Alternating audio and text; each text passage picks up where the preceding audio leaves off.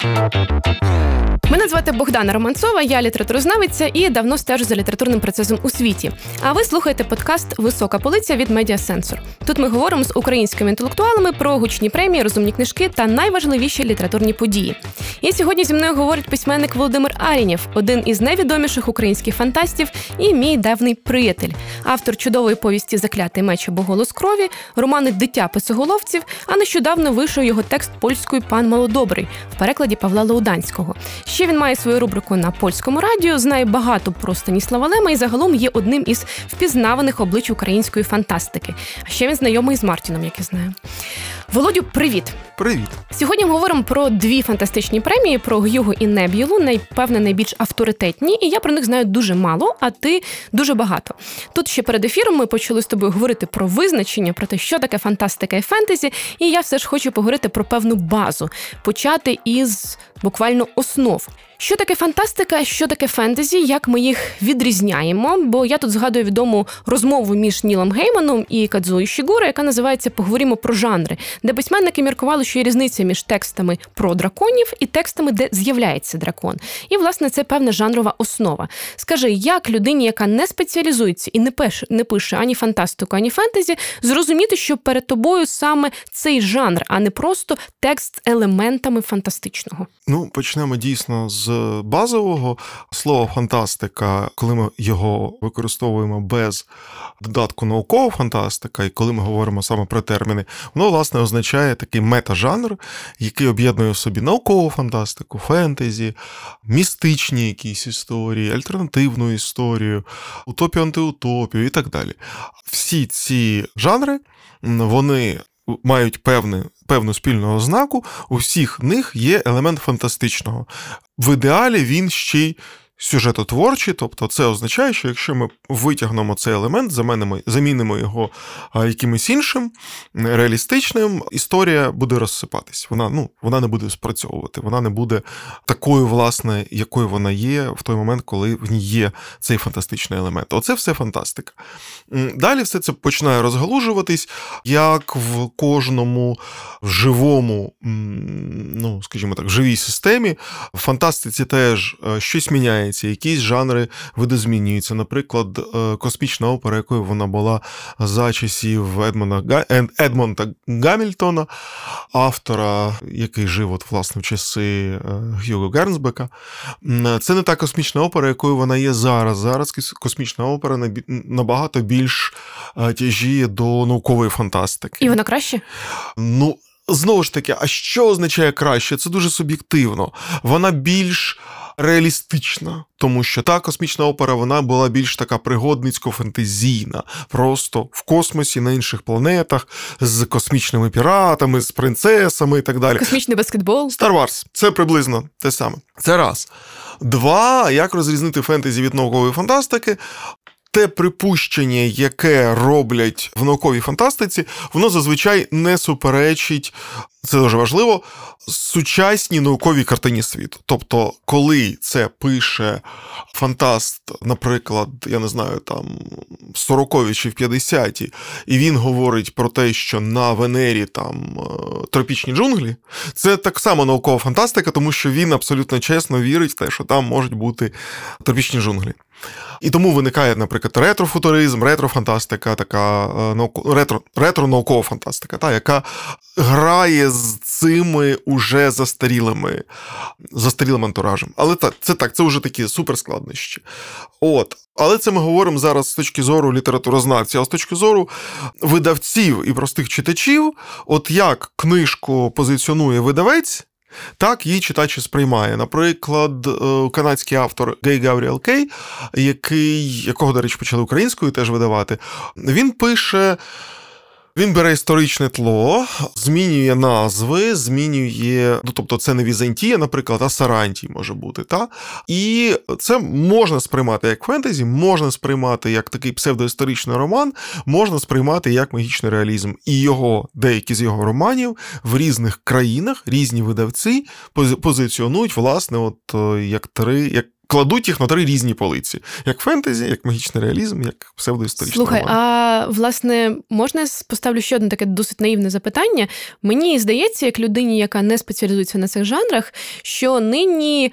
Фентезі вважається трохи менш престижним і менш якимсь важливим, ніж фантастика. Що, от, мовляв, наукову фантастику читають розумні серйозні люди, тоді як фентезі, ну це якісь казки про ельфів, про вампірів. Так, є Толкін, який начальник всього і начальник жанру, і він великий молодець. Однак загалом, ну, е, фентезі це таке, це, це гра. А от фантастика це справді щось близьке до науки, це щось для серйозних читачів. Ну, по-перше, Толкін не родоначальник жанру. Перед ним до нього були там Лорден Сейні, Добре, що тут є ти. Едінгс, е, був Роберт Говард, до речі, якого ну, всі знають за Конаном. Та, А це 30-ті роки, наприклад. Та, А Толкін в 37-му пише Гобіта і в 50-х е, випускає Володаря Перснів. Тому аж ніяк не родоначальник. Ну і там ще багато-багато імен можна було б позгадувати. От. Щодо того, що вважається серйознішим, що більш розважальним, ти розумієш, як людина, яка пише, читає фантастику і цікавиться багато років, я можу сказати, що всі однаково зневажені багатьма читачами, які вважають, що взагалі фантастика це типу несерйозний. Ну, я в дитинстві колись щось таке читав, але зараз уже. Ні, ну каже, ми дивимось там Гру престолів, але це інше. А Бредбері, так, Бредбері це ж не фантастика. Це філософія, да, та, да, щось да. таке. Все, що хороше, це не фантастика в будь-якому жанрі. Та? А все, що таке собі, ну, не подобається, ну, я, ну це якось невдобно про це говорити, читати і так далі. Це тому, що міметизм над нами досі життєподібність тяжіє, і ми говоримо, що хороші тексти мають бути якимись життєподібними. Ні, тому що люди. Є люди, і вони мислять штампами, і е, нас багато років в радянському союзі привчали до того, що фантастика пишеться насамперед для дітей і підлітків. Це була роля фантастики в радянському союзі. Та причому наукова фантастика через це була дозволена. Фентезі була практично заборонена, тому що ескапізм її ніяк не можна пристосувати для ідеологічних цілей. Вона не функціональна. Заборонимо її. От. І ці. Ну, це це враження, це уявлення, воно лишається досі. Це дуже дивно, тому що наймасовіший жанр, один з масових жанрів літератури, він у нас видається там накладами тисяча-дві тисячі примірників. Є, звісно, інші приклади, і серед вітчизняних авторів, в тому числі, і це чудово. От, Але оце в масовій свідомості, бо масова свідомість дуже повільно змінюється, як ми знаємо. Та. Нещодавно графічний роман тільки вийшов та, наперед. Так, і, і почав сприйматися, що комікси це теж може бути щось серйозне і не для дітей. Дякую тому, Пуліцеру що... за це, так? Ну, як ми можемо дітям дати Геймана Сенбена? Це ж. Діти дорослі деякі не будуть його сприймати як слід. Коротше кажучи, повертаючись до основного питання, я не бачу сильної різниці. Більше того, якщо ми говоримо про фентезі і говоримо про нього ну так уже на професійному рівні, навіть те, що виходило українською, починаючи від Мартіна, Геймана, Свонвіка, Донька Залізного дракону, це серйозні романи, це романи написані і романи, які читають в усьому світі які є бестселерами чи лонгселерами. Тому говорити про те, що навіть більше того, наукова фантастика, вона в усьому світі менш популярна, ніж фентезі, вона трошки гірше продається, але всі. Бо вона більш вимоглива? Вимагає ну, напрягатися? В наукова фантастика, да, вона, мені здається, у неї по, оцей поріг експертності читача він трошки вищий, тому що Пітера Вотса не можна просто сісти і прочитати. Для задоволення точно, так. Ну, мені здається, що можна, але багато людей скажуть, що ні. А умовного Джо Абрекромбі, якщо у тебе, в принципі, ну, нормальний поріг входження в тому сенсі, що там, ну, якщо там якісь жорстокості, та, легше прочитати. Але з іншого боку, є Майкл Свонвік, який донькою залізного дракона вимагає так само ну, певного рівня знань. Але мені здається, що це класно. Більше того, коли ми фантастику читали от в шкільному віці, вона і давала поштовх щось нове дізнаватись, щось десь підчитати, якусь нову інформацію. Ще вона майже ніколи не входила в програму шкільну. І добре може. І може добре, так, не зіпсувала це. Каже Я автор згадала... зі, зі шкільної програми. Каже автор, та, якого тепер змушують читати в школі. Ти розумієш, що тебе десь ненавидять школярі? Тебе це втішає? Чи навпаки? Ну, ти знаєш, е, ненависть це не те. Е, відчуття, яке, в принципі, ну, не та фарба, яку хотілося б викликати в будь-якому випадку. Ну, я сподіваюся, що тебе читають з задоволенням. Я згадала, що от е, райдугу гравітації Томаса Пінчина, якого я ніжно люблю, колись номінували одночасно на Пуліцера і на Гюго. І це для мене досить смішно, тому що ну, друзі, це такий американський постмодернізм, який в принципі важко якось класифікувати. Його одночасно номінували на головну американську премію для американців і головну та фантастичну премію. А чому смішно? Це нормально? Чому? Напевне, тому що я взагалі здивувалася, що так багато людей прочитали його. Тому що, щоб номінувати, треба бодай прочитати. І я думала, там, знаєш, в селі е, дві людини, ми з Максом Нестелєєвим, ну, може, ще хтось третій. Ні, дивись, тут якраз така історія. Для того, щоб номінувати, читати не потрібно. Це е, це, ну, це нам каже вже... член багатьох журі, так? Якщо ми. Ні, я, я до речі, в жодному журі не е, не беру участь, і це ну, це теж принципова позиція, в ніякі конкурси не не входжу. Тут дивись, от ми коли вже йдемо в бік премій, премії це ж не щось абсолютне, да, це не якась така шкала, за якою ми точно можемо виміряти. От ми можемо там метраж, там відстань певну виміряти, і вона буде точно така. Вона, ну, Ми не можемо сказати, що там якщо ми не ну, ну, не вдаємося до квантової фізики, що це може бути 5 метрів, а може бути 6 метрів. Та? Коли ми враховуємо час, ясно ж там теж можна грати в це, але в принципі на такому побутовому рівні, якщо це година, то це година. А якщо є якийсь роман чи оповідання, яке отримує премію, що це означає? Це означає, що певна кількість людей, які голосували за цей текст, його. За нього проголосували насправді.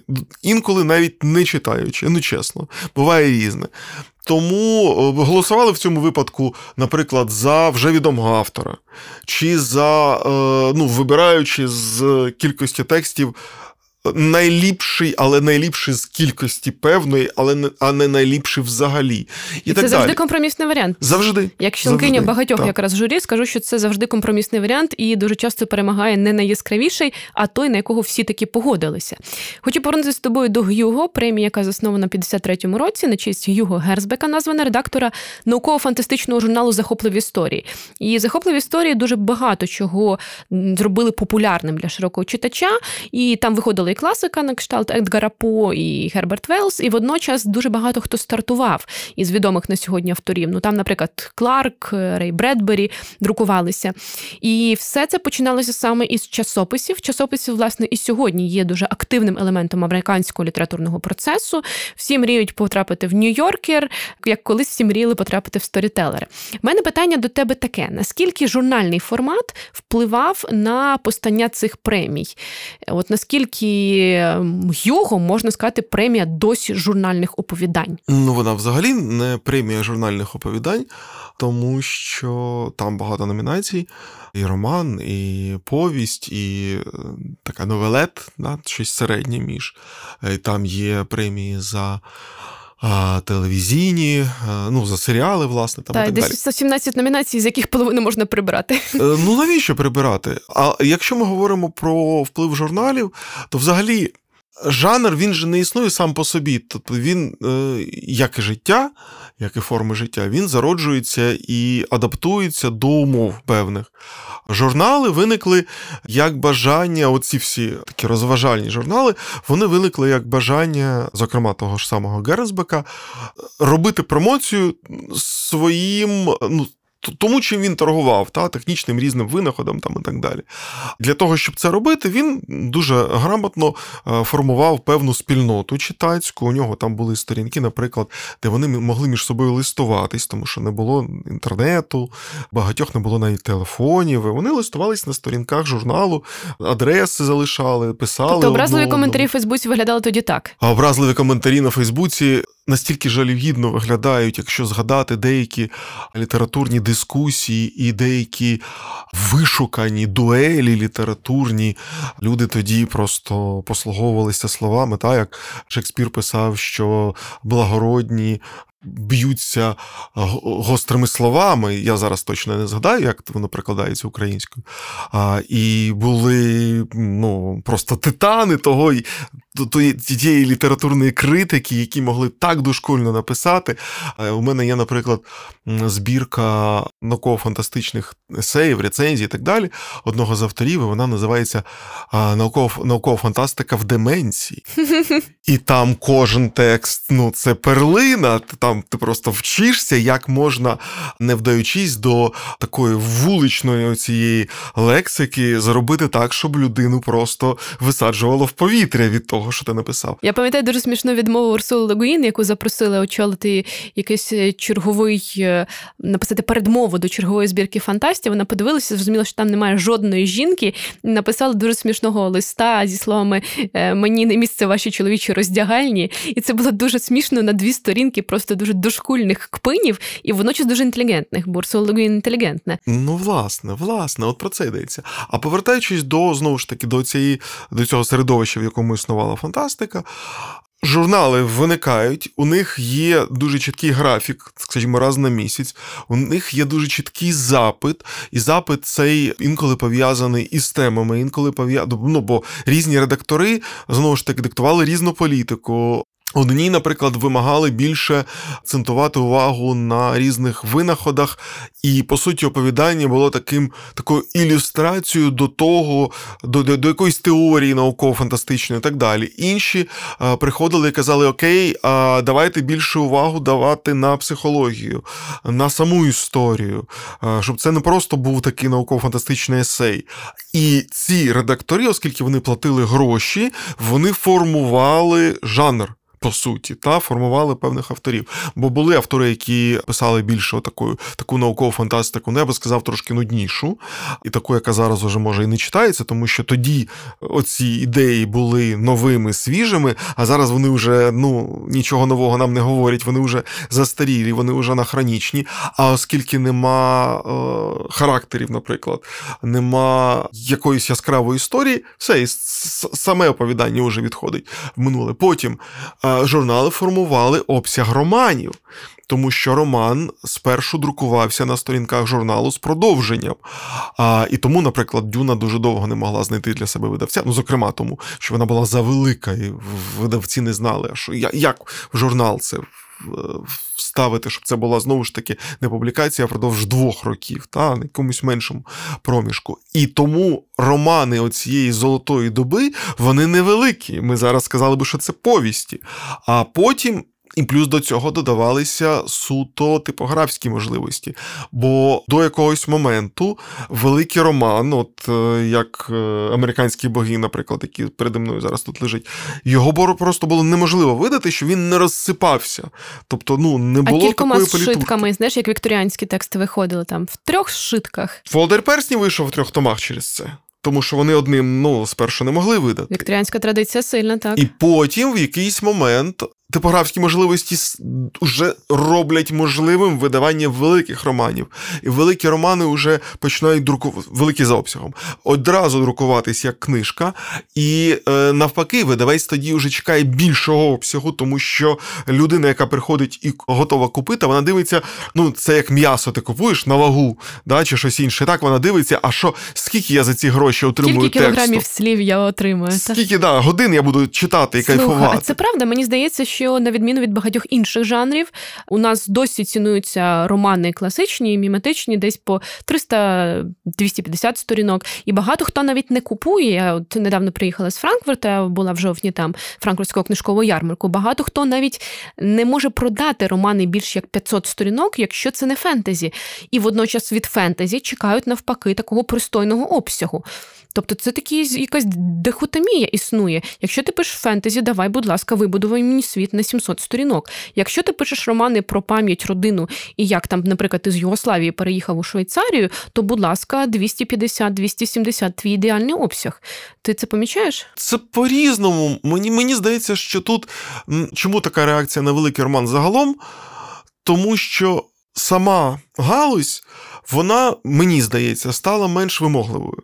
І в той момент, коли я не певен, що редактор попрацював добре і що автор дійсно має що сказати на 700 сторінок, я починаю замислюватись, чи мені треба цю книжку купувати. В принципі, тому що час зараз дуже е, цінується. Ну, от мій час, зокрема, внутрішній в сенсі, я сам для себе маю вибрати, що я буду читати. Я буду читати ще не читаний роман Стівена Кінга, якого я обожнюю. Я буду перечитувати роман Прачета, я буду читати там вкотре перечитаю Сапковського польською, чи я візьму роман якогось нового автора, молодого, в я не в якому я не певен. Я не певен, що ці 700 сторінок мені дадуть щось, що там насправді не треба було залишити 250 що там тексту, ідей, е, сюжету на 250, а все інше це самореалізація творча. Це зайві деталі, які автор не знає, куди впихнуть. А редактор не був достатньо суворим і невблаганим для того, щоб просто сказати: ні, чувак, тут не треба це все. Або автор відмовився від такого, теж буває. От, власне, ми говоримо зараз з тобою про читачів, і про їхні рішення і про те, що вони ухвалюють дуже багато які рішення в цій е, сфері. І його це одна з небагатьох премій про які ми в принципі можемо говорити, де остаточне рішення ухвалюють читачі. І за результатами голосування учасників всесвітнього конвенту любителів фантастики WorldCon, е, читачі власне і вирішують. Як тобі здається, наскільки бачення читачів непрофесійних, не таких як ти, воно відрізняється від оцінки професійної аудиторії, наприклад, літературних критиків, коли ми говоримо саме про наукову фантастику фентезі? А вони такі, як я в цьому сенсі. Ну, ми всі любимо фантастику. Тобто непрофесійних там не бува? Ні, як розумієш, просто і серед професіоналів є різні люди. Ми це знаємо чудово. Вони можуть бути більш чи менш прискіпливими. У них є просто різні смаки, тому що вони різного віку, вони чекають від вони чекають різного від текстів, вони бачать в текстах різне. І Відповідно, чим більша вибірка, тим більші, мені здається, шанси ну, почути якесь таке середнє по палаті, як кажуть. І це нормально, це класно. Ми бачимо, як змінюються смаки. Ми знаємо знову ж таки про цю історію, коли так звані там е, було дві ці е, сумні е, цуценята і, здається, гнівні цуценята, коли були такі об'єднання всередині фендому. Фендом це спільнота любителів фантастики, професійних і непрофесійних.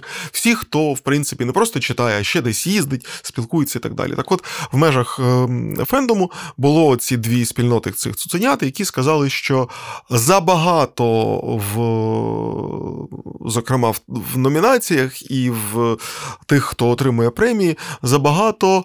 Жінок забагато небілих, і вони почали тоді е, скоординовано голосувати для того, щоб своїх просувати. Тобто були оці, от, знаєш, такі е, напівполітичні намагання, штовхання і так далі. І були введені додаткові критерії для того, щоб е, не можна було, наприклад, просто узгодженим голосуванням людей, які роблять це не через те, що вони читали їм там подобається чи не подобається певний текст, а через те, що вони просувають певні свої ціннісні, ідеологічні та е, речі, щоб це ну унеможливити. Але ну, дійсно, е, дуже довгий час Гюго і Небіла були преміями переважно для чоловіків. Чому? Тому що і друкувалися переважно чоловіки. Це а була чому? чоловіча територія, да. Та, а чому знову ж таки? Тому що, по-перше, у жінок не було достатньо на це часу. По-друге, редактори чекали чоловічих текстів, тому що вони бачили свою цільову аудиторію переважно чоловічою. Це були журнали для хлопчиків. Потім ці хлопчики виросли, і ми отримали так звану нову хвилю в е, новій фантастиці в науковій фантастиці, хоча і фентезі, по суті, що відбулося, ці хлопчики виросли і їх почали цікавити інші теми. І виникає тема е, сексу взагалі в фантастиці, не в тому сенсі, що все починає перетворюється, фантастика перетворюється на порнографічну літературу. Хоча така теж є. Така теж є. І туди писали, зокрема, дуже відомі автори, там Роберт Сілверберг, наприклад, чи Глен Кук навіть написав щонайменше один такий роман, наскільки я знаю. Але а, читачі починають цікавитися темою сексу, є дві статі, а що є, що може бути ще а от космос, а от майбутнє. Тобто вони починають це досліджувати. Але тому це ж не заважає вони... зображати жінок як об'єкти, просто об'єкти сексуальної комусь цікавості? заважає, комусь не заважає. Знову ж таки, в цей момент приходять жінки, дуже потужні авторки. Русела Легуїн, яка, е, здається, її перші публікації були тільки з цим, е, ну, не повне ім'я було, а у Легуїн для того, щоб не Це як маркувати... Джека Ролінг, та? так само, щоб приховати стать. Так. І потім один з найбільш моїх улюблених прикладів це Джеймс Тіптрі молодший, автор, який, якого всі дуже довгий час приймали. Ну, це це точно чоловік. Роберт Сілвер писав. Я, Це я не точ... можна писати жінка. Я да, ці Це статті. точно чоловік. Ну це текст написаний написано, і і цей це Джеймс, чоловічий погляд. Тіптрі молодший листувався з багатьма з них, і це була така містифікація. Потім виявилося, що це Аліса Шелдон, людина, яка працювала в розвідці, людина дуже цікавої долі, і людина, яка писала дуже, ну як зараз би сказали, мабуть, феміністичні тексти. До речі, жоден з них не перекладений українською.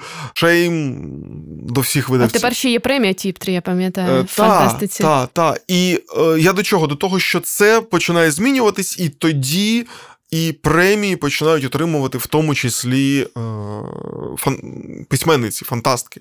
Слухай, Та... а власне, давай трохи про кухню. От хто може бути зараз, е, прям станом на зараз, номінований на Гюго, і як довго це триває? Е, ти казав про що є певні критерії, запобіжники. Які критерії? Власне, є, наприклад, певні рекомендації, на що варто зважати в тексті людям, які номінують і оцінюють? Та не може бути ніяких рекомендацій, тому що якщо номінують всі, то вони номінують те, що їм сподобалося за своїми власними критеріями. І в той момент, коли ми говоримо про якісь уже там оці суб'єктивні правила, бо ну, критерії це ж може бути тільки обсяг, так? наприклад, якщо ми говоримо про тексти. Да, там прописана кількість слів. Просто. Обсяг і те, що це видано англійською, ну і бажано бажано в Америці. Тобто, де-факто можна, здається, номінувати і щось видане і не в Америці. Да, я читала, що аби електронно воно Та. було доступне англійською мовою. Але хоча б англійською. Тобто, де-факто, наприклад, в наступному році може навіть номінуватися оповідання Володимира Арінєва. Бо зараз е, наші американські колеги на підтримку України е, випускають антологію українського фантастичного оповідання, прикладено англійською в Америці вона вийде. Ну і відповідно вся ця антологія чи окремі її оповідання можуть суто теоретично номінуватись. А на наскільки це реально потрапити в американський простір? Тому що американський ринок він дуже американоцентричний. Дуже закритий, так. дуже закритий. Йому не дуже потрібен експорт. Він майже повністю сам себе вдовольняє темами, сюжетами, всіма молчаливими жанрами. Поліцер спрямований на американців. Ну і власне вони в принципі можуть жити абсолютно спокійно без жодного імпорту і експорту за кордон. Просто замкнувшись у собі. Наскільки ця премія справді відкрита, чи вона така ж закрита? Тобто, це знаєш, рівень відкритості міжнародного букера, який справді відкритий, чи це рівень закритості пуліцера, який справді непробивний? Це рівень Гюго. І в цьому сенсі, ну як, от дивись, є кейс, як зараз кажуть, є приклад Люцесіння. Завжди, коли ми говоримо про авторів неангломовних, які заходять особливо на американський ринок, ми говоримо про ми забуваємо, ну або там не говоримо про медіатора, тобто про людину, яка бере цього автора, ці, ці тексти, приносить їх до видавця і переконує видавця, що треба вкластися фінансово, ресурсно в те, щоб видати цього автора. У випадку з Китаєм це дуже часто, наскільки я розумію, ще крім того, що цим опікувався Кенлю китаєць американського походження, який сам чудові тексти пише, і Лю Цесіній Кенлю видані українською. Це ще й державна політика китайська. Бо я був в Пекіні в 18-му році як почесний гість науково-фантастичного фестивалю. Я бачив, наскільки це підтримуване державою, державному рівні. Саме фантастика фентезі? Так, саме наукова фантастика фентезі набагато менше. Чому? Чому? Тому що вони розуміють, що наукова фантастика це ресурс ідей. Це ресурс, звідки можна брати ідеї новітніх технологій, і ну, і, і все пов'язане пов'язане з майбутнім. Це означає, що ти виграєш в цій цивілізаційних Тобто перегонах. китайський соціалізм прямує в бік Люцисіння? Ну, Люцисінь там культовий автор. Визнаний державою, тому що інакше бити, бити в принципі, я підозрюю, не може. І Ну, відповідно, але е, мова про інше. Вони навіть запрошують авторів з інших країн, і вони готові з ними співпрацювати на е, рівні того, що давайте нам тексти, які будуть про майбутнє, які будуть про новітні технології. Е, фентезі, дякую, нам не треба. І так далі. У них є премія своя, у них є своя традиція, просто ми про це не знаємо. От, А повертаючись до Америки, ну от відповідно, Китай Китаю вдалося, Сапковському вдалося, але за рахунок чого? Перший перший старт був не дуже вдалий. Перший вихід на англомовний ринок, там не всі книжки навіть вийшли, а потім вийшла гра, потім вийшов серіал, і на хвилі цього навіть видали гусицьку трилогію. Чому я кажу навіть? Тому що гусицька трилогія дуже, ну скажімо так, європоцентрична, щонайменше, і е, вона заскладна, мені здається, і тим більше для американського ринку. Слухай, а от наскільки авторам не з Америки доводиться підлаштовуватись під американський тип фантастики, якщо вони хочуть мати, ну, наприклад, Гюго або Неб'юлу? Тобто наскільки доводиться мімікрувати? Адже ну, Америка справді довгий час не сприймала європейських текстів, е, чи вона стала більш відкритою? Перше на Неб'юлу номінуватися можуть тільки автори, які е, належать до цієї спілки американських наукових фантастів. Відповідно, а європейські не можна автор... туди звідкись? Ну да, ну от Лем Лема туди ввійшли, потім він сам, потім його вийшли звідти і так далі. Тобто теоретично можна, та але. Е, питання в тому, взагалі, навіщо? От, Бо мені здається, що це такий трошки. Ем, така трошки ілюзія От зараз мене видадуть в Америці і. Голівуд? Голівуд. І що? Ну, Екранізації. Голівуд. Ну, Голівуд. Ну ні. Тебе ну... грає Тімоті Шаламе. Може, хоч не мене, може, хоч когось з моїх героїв. знаєш. Ні, вибач, уже затверджено. Окей. Тобто, е, питання в е, меті. Та мета, яку перед собою, в принципі, ставить ставить автор, стратегічна, чого він хоче досягти. Дуже часто це Вихід на американський ринок це наслідок дуже потужного успіху у себе в країні. Е, більше того, по-іншому, мені здається, і не може бути, якщо ми не говоримо про якісь спорадичні випадкові публікації, от там якась антологія, взяли одне-два оповідання, і ти не пишеш при цьому англійською, звісно ж. Та От тоді це працює. В інших випадках це суперпотужний успіх. От там Хто у нас номер один в Китаї? Люци Сінь. Егей. Хто у нас номер один в Польщі? Лем Сапковський. Егей, і тоді вже видають.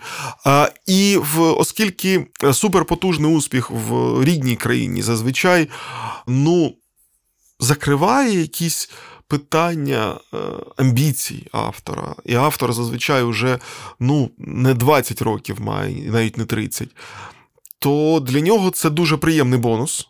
Але це ніколи не є таким, ну там чимось супер, там, знаєш, якісь фейерверки і так далі. І це взагалі, мені здається, найважливіше мати успіх у власній країні. Тому що якщо ти не є успішним автором в тій країні, де ти маєш переваги, тому що ти пишеш рідною мовою, ти знаєш цільову аудиторію, ти знаєш, е, ну, умовно кажучи, е, коло тем, на які Місцевих ельфів, варто так? було би писати. Зараз мова не про ельфів, можна писати про ельфів кельтських е, там, але бути актуальним для читача тут і зараз. Тоді ти маєш шанси отримати успіх, та? тоді ти маєш шанси стати, ну, умовно кажучи, Ларіоном Павлюком. Та? До якого черга стоїть 4 години при відкритті чергової крамниці книжкового е, Старого Лева. І от Будь ласочка, та? І тоді вже має сенс говорити про щось інше. І якщо ти автор е, відомий вузькому колу, тебе читає там тисяча людей, і книжки твої розходяться повільно, навряд чи американський видавець зацікавиться. А от якщо все ж зацікавиться, і ти дістанеш, наприклад, Гюго, то там, як ми з тобою казали, 17 категорій, і вони всі різні. Я, власне, хочу тебе запитати, чи є певне ранжування? От більш престижно, наприклад, отримати найкраще оповідання, ніж найкращий фензін. Тобто можемо якось вибудувати цю лінійку, чи немає такого? Ну, мабуть, все-таки внутрішньо роман, кращий роман, він. Звучить крутіше і сприймається крутіше. Знову ж таки, будь-яка премія, більш-менш така промовиста, вона працює на продажі. Продажі працюють знову ж таки на те, що автор більш відомий, і закручується цей такий механізм, який, зрештою, ну принаймні з моєї точки зору, дає найголовніше. Автор може просто сидіти, писати нову книжку, не маючи над собою там дедлайна, що він має це зробити за півроку. Він може зробити її так. Як він хоче, щоб вона була зроблена от ідеально, бездоганно, наскільки це можливо. І знову ж таки, а чим якісніший продукт, мені так здається, тим успішнішим він може бути. Відповідно, це такий ступінь свободи, який тобі дає ця премія в такому в більш ну, в далекій перспективі. Але мені здається, що люди, які, наприклад, випускають фен, випускають фензин і отримують премію Х'юго за свій фензин як за найкращий, вони внутрішньо навряд чи себе співставляють з е, тим, хто отримує оповідання. Вони отримали за те, в чому вони. Ну, в чому вони працюють. Нарешті в них є ракета тепер. Так, так. От, е, є ракета, можна мандрувати. Як писав, да? є скафандр, можна мандрувати як писав Гайнлайн. Тому е, мені мені здається, що в той момент, коли людина отримує цю премію, вона вона радіє, вона щаслива. І ну як здається, я був Знаєш, на як Оскар, так? Спочатку ти за другу роль, а потім ти вже за першу роль. Колись можна дійти до головного роману. Якщо у тебе амплуа. Не пов'язаний тільки з другими ролями. Да. Якщо ти не ну, бо є знову ж таки актори, які добре, мабуть, почуваються е, на тих других ролях, і вони не прагнуть бути е, грати завжди там перші ролі. Є люди, які добре пишуть оповідання, Тетчан, та, і у нього немає жодного роману. І це нормально. Просто є якась така внутрішня, оця зовнішня, ну, зовнішня шкала очікувань там і так далі, що роман це круто. Він романи не пише, він лузер. Ну ні. От ти згадав е, Теда Чанга, і він, до речі, став наймолодшим лауреатом Неб'юла в історії, дістав у 23 роки.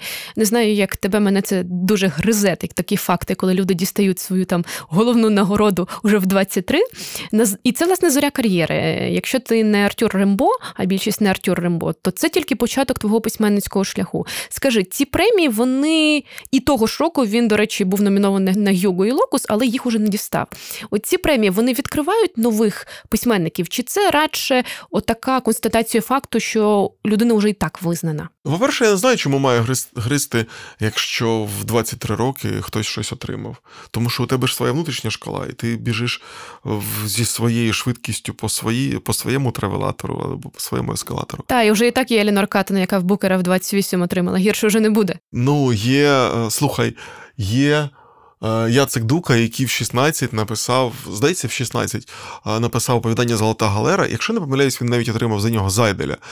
І можна вже просто попуститись і ну, писати в своєму темпі і робити своє, е, чудово розуміючи, що ці люди існували в інших умовах. Яцек все спортив. Все ну навпаки, він, він, він звільнив. Він звільнив авторів від того, що вони Ви бачите погляд оптиміста і песиміста зараз. Ну тому, що в той момент, коли ти коли ти весь час озираєшся на інших, ти замість того, щоб робити своє, ти відволікаєшся на те, що а, а він, а вона, а що він? А він же ж ой, а він же вже на, на, на пів сантиметра попереду мене. І що? То ти відкриваєш собі авторів оцих молодих геніальних через його і Небілу? Окей, ти не відкриваєш, але в принципі це премія відкриття. Чому чи я ні? відкриваю? Ну е, дивись, я ж не знаю всіх авторів, які пишуть. Весь час з'являються якісь нові. Я не можу фізично прочитати весь е, масив текстів, які виходять, виходять англійською чи польською навіть. Та? І тому премія завжди вона підсвічує, вона виокремлює, вона каже: зверніть увагу.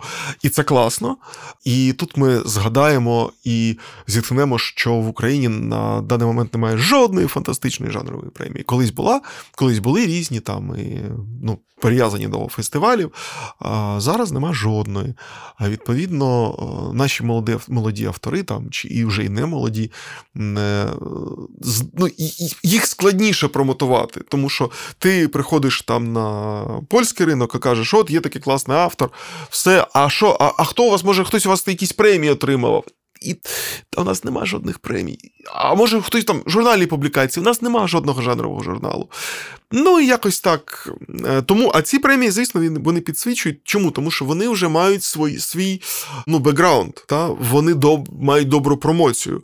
А в їхньому. Пулі нагороджених величезна кількість текстів, які стали каноном, які читаються вже навіть поза бульбашкою. А більше того, вони зараз мають цю здається, з 96-го року, ретро Х'югу, яка йде по тих роках, коли не ще не нагороджували, чи вже не нагороджували. Ну, були там ці паузи. Слухай, та. в цьому взагалі є сенс, бо для мене наукова фантастика вона застаріває.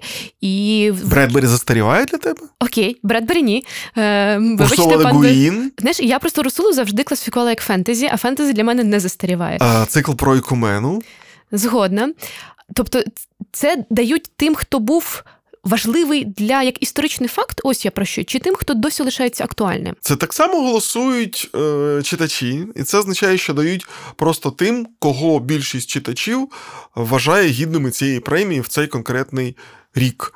І все. От реально. Ну, Але е, історія яка, чому це важливо? Мені здається, е, вони собі нагадують і вони розповідають новим поколінням. Дивіться, був ще такий Гайнлайн. Да, він був там, у нього були свої там е, ці всі вивихи, умовно кажучи. Ну, по такий час був, та? І ми якісь речі би зараз ну, не ми, там хтось би закенселив, але от дивіться, от він був такий Лавкрафт. Та він був расистом, ми це знаємо, але він жив в ті часи. Ну, Ми знаємо, що він був расистом, але дивіться, ці тексти, які сформували жанр, це тексти, які вплинули дуже сильно на. Взагалі на людську цивілізацію, при тому, що більшість з них в, при житті там не була сильно сильно відома. І це повернення імен, воно дуже класне, тому що вони е, цю тяглість традиції зберігають. У нас, на жаль, як і в будь-якій, до речі, пострадянській країні існує оця вирва. Чому? Тому що радянська фантастика вона була дуже ідеологізованою.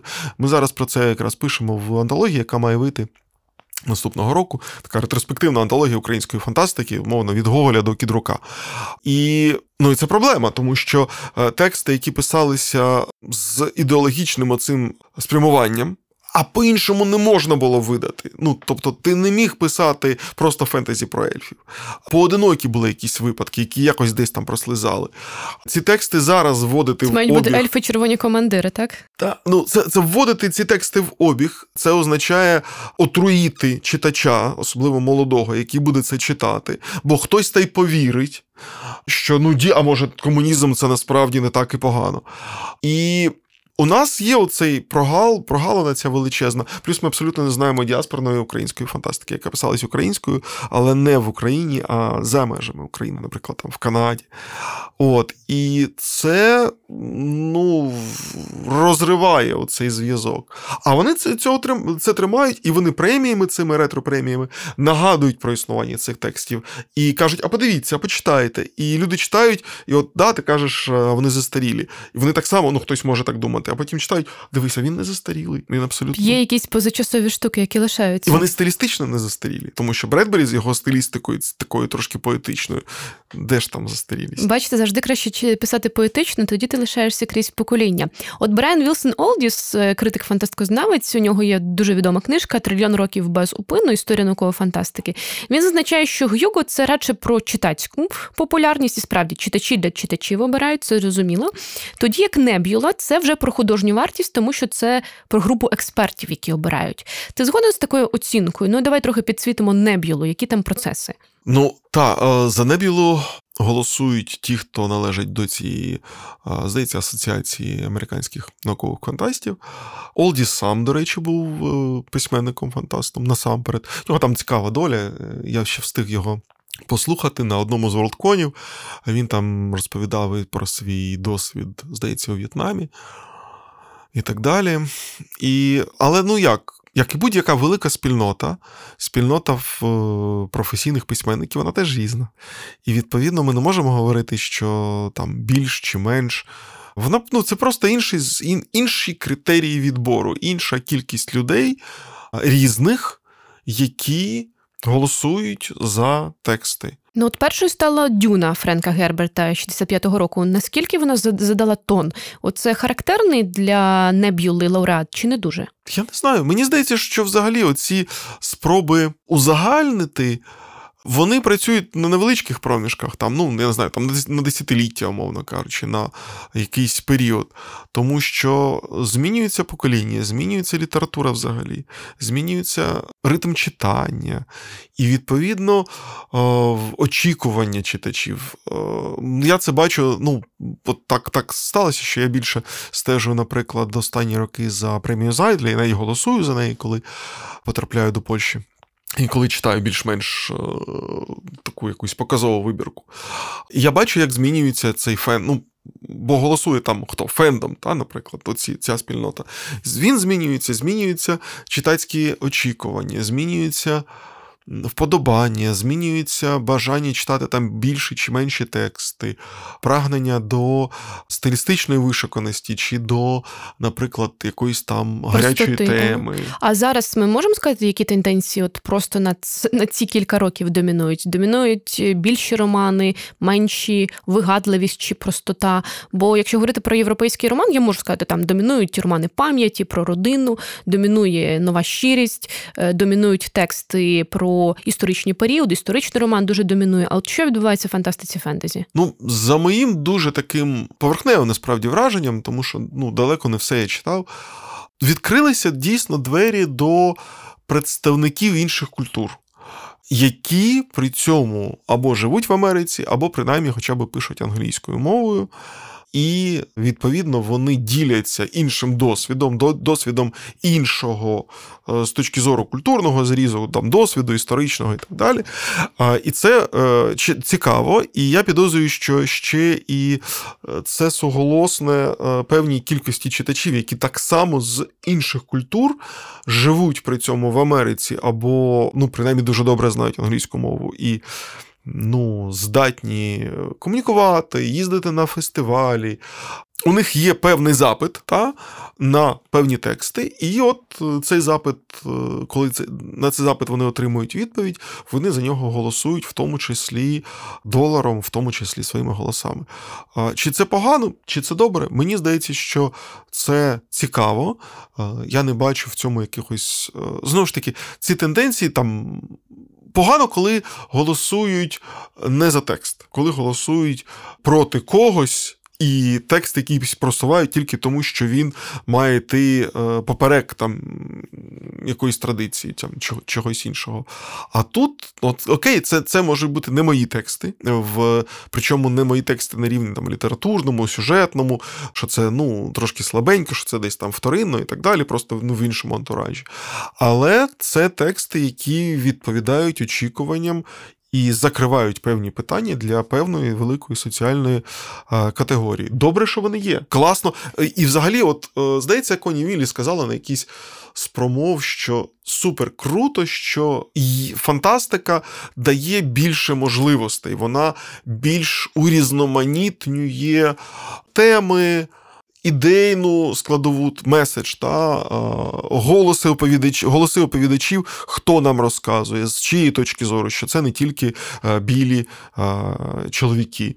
Окей, це цікаво. Це ну що це може бути чувак, який зрісся з кораблем і тепер становить єдине ціле. Лекі, та, та, та. Слухай, от говорячи про майбутнє і про якісь тенденції, у Гюго була номінація найкращої відеогра 21-го року. Це з тих номінацій, які вручають окремі волткони, тобто вони не постійні. І говорячи про майбутнє фантастики, я тебе не можу не запитати про ігри, бо коли з'явився Діско Елізіум, мені напевне людей 10 сказали, що це дуже письменницька і літературна гра. І хоча я взагалі не граю в комп'ютерні ігри, я мушу пограти, тому що, як багато хто з моїх друзів, письменників казали, це от можливо майбутнє літератури, певний рівень е, інтерактивності, певний певний рівень такого занурення безпосереднього у текст. Знаю, що передбачати майбутнє цілих жанрів це дуже невдячна справа і майже ніколи неможливо вгадати. Але скажи, як думаєш, ігри можуть стати однією із гілок розвитку фантастики і фентезі? Вони вже стали. Вони вже стали. Ну, тобто, як саме літературні твори, так? Ні, не як літературний твор. Ну, літературні твори це все-таки текст написаний. Там, чи він існує в папері, чи він існує в електронному вигляді, але він там його можуть супроводжувати ілюстрації, очевидно, та, але в той момент, коли він уже коли він перетворюється на розкадровку з баблами, це вже не література, це інший вид мистецтва, це комікс. Так, так само гра чи фільм це інший вид медіа, абсолютно самодостатній, який існує за іншими правилами. Тут я якраз можу про це говорити, тому що я працюю, зокрема, зараз в ігровій індустрії, якраз як в наративному відділі, скажімо так. Та, І це інший тип е, побудови сюжету, це інший тип роботи із реципієнтом. Це цікаво, це дає нові можливості. Е, це так само завжди, як в літературі, це виживає те, що е, приносить прибуток. Хм. Ну, це правда. Скажи, а вдається про прибуток лауреатам цих премій вийти за межі традиційної фантастичної тусівки, постійних читачів фантастики і фентезі і дістатися широких читацьких кіл? І тут ми всі дивимося на Джорджа Мартіна. А Джордж Мартін не дивиться на нас, тому що він, напевно, пише шостий том, ми всі, це віримо. Тут ми згадуємо Ніла Геймана, тут ми згадуємо, я не знаю, там, ну, Урсула Легуїн, до речі, так само. Хоча, можливо, в меншому ступені. Желязний, можливо. Желязний ні. Він навіть, мені здається, зараз призабутий. Е, Це, напевно, книжки мого дитинства. Так. Е, ні, тобто його знають, його люблять, але він зараз не в топах, наскільки я бачу. Бредбері, Бредбері в топах. Бредбері, безумовно, так, і він вийшов. Тобто, це залежить від багатьох факторів, від того, який сам автор, е, наскільки він як особа готовий бути публічною особою, бо це теж дуже важливо. Наскільки його тексти надаються до існування в інших медіа, бо е, серіал, наприклад, дуже багато дав Джорджу Мартіну в тому сенсі, що він дійсно в цей момент вийшов за межі за межі Бульбашки а, чи Толкін. Та? Все, він уже в каноні, він уже частина світової культури, і, е, зокрема, до цього долучився і фільм, звісно. От і я до чого? До того, що багато факторів працює на те, щоб автор вийшов або не вийшов за межі бульбашки, і текст важливий чинник, але не єдиний, мені здається. А який з цих двох премій ти довіряєш більше сам його чи Небюлі? А я нікому сильно не довіряю. Ну, тобто, вони для мене ліхтар, який підсвічує певну кількість текстів, серіалів, там, ну, авторів. А далі я дивлюся, ну, якщо у мене є час, можливість, і сам для себе вирішую, мені це цікаво чи не цікаво. Я ж так само не маю якоїсь ідеальної, е, я не знаю, лінійки, яка би там у них є своя лінійка, у мене своя, але моя краща, я примірив і сказав: а ні, тут вони неправильно поміряли, там 15 сантиметрів, 15,5. Ні, все абсолютно ну, суб'єктивно, і, і це добре. А комусь комусь цей текст подобається, мені не подобається. Або навпаки, мені цей текст подобається, але він не отримав премію. Від цього він для мене гіршим не став. От в науково-фантастичній спільноті роль критика взагалі вагома, тому що я згадала, як там Спайдер Робінсон, американо-канадський письменник, який мав і Юго, і Неб'юлу, казав, що видавці більш зацікавлені в Юго, ніж в Неб'юлі. Можливо, тому що це показник саме читацьких інтересів. От критики взагалі грають роль в цьому процесі? Ну, коли вони існують взагалі як інститут, то грають мабуть, але критикам їм же треба десь існувати, тобто вони ж мають десь все це друкувати. Часописи знову часописи, входять наперед. але зараз часописи не в найліпшому стані ані в Америці, ані в Британії, ані в Польщі, а в нас їх просто немає. От постійних професійних часописів, на сторінках яких, крім е, художніх текстів, була би якась нонфікшн е, складова, і була би критика. У Польщі, наприклад, є такий часопис, нова фантастика. Йому вже кілька десятків років. Він ще почав виходити за часів ПНР. І, наприклад, нова фантастика в Польщі була дійсно жанротворчою, в тому сенсі, що на її сторінках вперше з'явилися оповідання згаданого вже Дукая, а також Сапковського, а також там ну, дуже-дуже великої кількості авторів. І друкуватися в новій фантастиці це було суперпрестижно. І там був свій редактор, так само як Гернсбек в Америці, Мачій Паровський, який по суті сформував обличчя сучасної польської фантастики. обираючи тих чи інших авторів, підштовхуючи їх до тих чи інших ідейних рішень, з, спрямовуючи, кажучи, дивіться, давайте трошки менш розважально, давайте по суті, та? і так далі. і так далі. Тобто, це така, от, е, як з глини, та? От, до певної міри він сформував те, що ми зараз бачимо як сучасну польську фантастику, яка так само потім існувала і в інших екологічних нішах, на інших сторінках інших журналів і так далі. Критик в цей момент, коли є журнал, до якого всі прислухаються, і там якийсь критик пише огляд. І цей огляд ми розуміємо, що він не замовлений видавцем, а він замовлений журналом. І він може бути розгромним, може бути компліментарним, але з якимись елементами, типу, а от це погано, а це добре.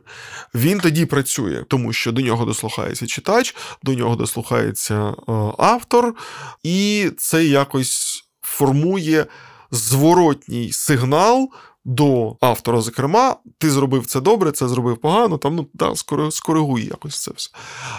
Мені здається, що зараз. На жаль, жанрова критика у нас знову ж таки, мабуть, що просто навіть не існує. Сподіваюсь, що вона з'явиться. А поки всі жанрові критики почали писати рецензії на останні нові тексти, і прошу вас звернути на роман Пан Малодобрий, е, який вийшов польською, але я сподіваюся, що ще буде не лише польською. Буде, буде. Уже, уже верстка, уже коректура. Я не знала, чи можна про це казати. Уже верстка і коректура. Бачите? Але це треба буде вирізати, тому що ти казала не прив'язуватись до конкретного часу. Подивимося, як воно вийде і коли воно вийде. Тепер наостанок я попрошу тебе порадити три книжки, які мали Юго і Неб'юло, або Юго, або і Небюлу. І поки ти думаєш, я назву три своїх фаворити. Це буде, наприклад, Майкл Шабон, спілка єврейських полісменів. І це Небіла 2008 року. Така собі детективна історія вписана в альтернативну реальність, єврейське поселення на Алясці, яке було засновано в 41-му році. Єрусалим тут, до речі, таке досить темне місце, місто крові і відрубаних голів. Ну і власне дія відбувається в цьому поселенні. Така собі метрополія, де всі говорять мовою їдиш. І за межі межами цієї метрополії ще є місцеві. З'являється оця тема Я та інший. Так, один із героїв роману Берко наполовину євреї, наполовину абориген. Друга моя рекомендація це Роберт Гайнлайн і його роман Місяць суворий господар. Попри те, що це власне написано ще в 60-х роках, мені здається, твір досі е, читається прекрасно. Це про те, що на місяць відправляють правопорушників, і їхні нащадки мають лишитися на місяці, адже вони не здатні жити в умовах е, іншої гравітації. Ну тобто, це люди, які приречені жити на місяці, і місяць перетворюється на таку собі колонію, такі серйозні постколоніальні мотиви. У нас тут є земна федерація націй, у нас є місяць, ну і є власне певне протистояння. Ну і останнє, що я пораджу, скористатися користуючись тим, що фантастика і фентезі це досить широко, це антиутопію стояти на Занзібарі британського письменника Джона Браннера, це Гюго.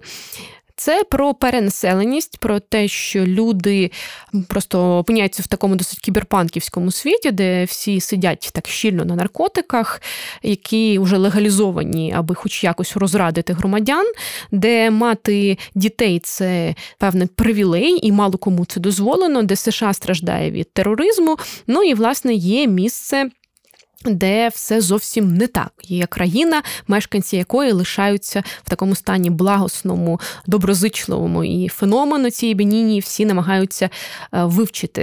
Як на мене, дуже потужний текст. І скажи, що радиш ти? Я порадив би насамперед це дуже. Я знаю, що це це так трошки виглядає таки, таким е, намагаю, намаганням викрутитися, але насправді це дуже важлива штука, мені здається. Виходили такі щорічники, е, такі збірки оповідань, які отримували, чи там виходили в фінал, чи отримували Хьюго і Небіло. І якби хтось у нас колись взявся таке видати, мені здається, це було б дуже важливо. Тому що ми говоримо про романи, і ну і ми про це вже згадували, що роман він завжди такий найбільш підсвічений, це ну, най, найголовніше. Але дуже довгий час фантастика була насамперед жанром малої форми. І в малій формі дуже важливо, коли автор може вміє сказати щось. І тут я би згадав, наприклад, Коні Вілліс, яка, е, звісно, вона пише і писала, і пише романи, але у неї є е, чудові оповідання, зокрема. пожежна команда, здається, якщо я не помиляюсь, який. Ну, от я я навіть не візьмуся переказувати, тому що там кожен кожен наступний крок, ти розумієш, да, це це такі повороти, е, це, цим треба просто насолоджуватись. І те, як це зроблено, і те, наскільки меседж туди вкладений, важливий зараз він абсолютно не застарілий. На жаль, я б радив Коні Віліс насамперед. Потім ми згадували вже Русулу Легуїн, вона неодноразово отримувала премії. А зараз, наскільки я знаю, все-таки щось сунулося з мертвої точки, і все-таки є шанс, що її видадуть українською. Були до цього тільки романи з циклу про е, земномор'я. Ну, нарешті там обіцяють і наукову фантастику. От. Ну і, мабуть, я би згадав ще аж двох авторів. Один це е, Джордж Мартін, саме з його оповіданнями. До речі, ну, одна збірка тільки виходила, ночеліт. У нього ще багато цікавого, і він був відомий до Гри престолів саме своєю малою формою, саме science fiction, і неодноразово отримував премії. А він же одразу одного разу, не отримавши премію, започаткував вечірку для тих номінантів, які не отримали премію. І вони там тусять, і вони таким чином ну, компенсують, умовно кажучи, оце от неотримання. І друг, ну, четвертий, уже, по суті, автор це Майкл Свонвік. Українською вийшла, вийшла тільки донька залізного дракона. Я знаю, що є плани на наступні тексти. І у нього шикарні оповідання, абсолютно різноманітні, десь там і з постмодерністськими нотками, десь абсолютно в такому більш класичному тоні, іронічні, е, з відсилками до різних релігій, історичних подій і так далі. І так далі, і так далі. І мені здається, чому я кажу про оповідання і от збірки оповідань? Тому що вони показують авторам, як можна і оцей спектр набагато ширший. А е, читачів вони збагачують великою кількістю історій, різних світів, різних ідей на невеличкому проміжку. І в цьому сенсі оповідання, мені здається, дуже недооцінене. І хочеться, щоб його було більше, і хочеться, щоб цих збірок було більше. Так, я теж так сподіваюся. Збагачуйтесь, друзі, різними історіями. Наступного разу ми зустрінемось з Володимиром Арінем і ще поговоримо про одного з наших улюблених авторів. З вами був подкаст Висока полиця. У цьому випуску ми дізналися більше про Гюко і Неб'єлу, про розумні книжки і гучні премії. Лишайтеся з нами, аби бути в курсі. Підпишіться на канал Медіа Сенсор, вподобайте цей епізод, залиште коментар, бо особисто для мене він дуже важливий. Почуємося.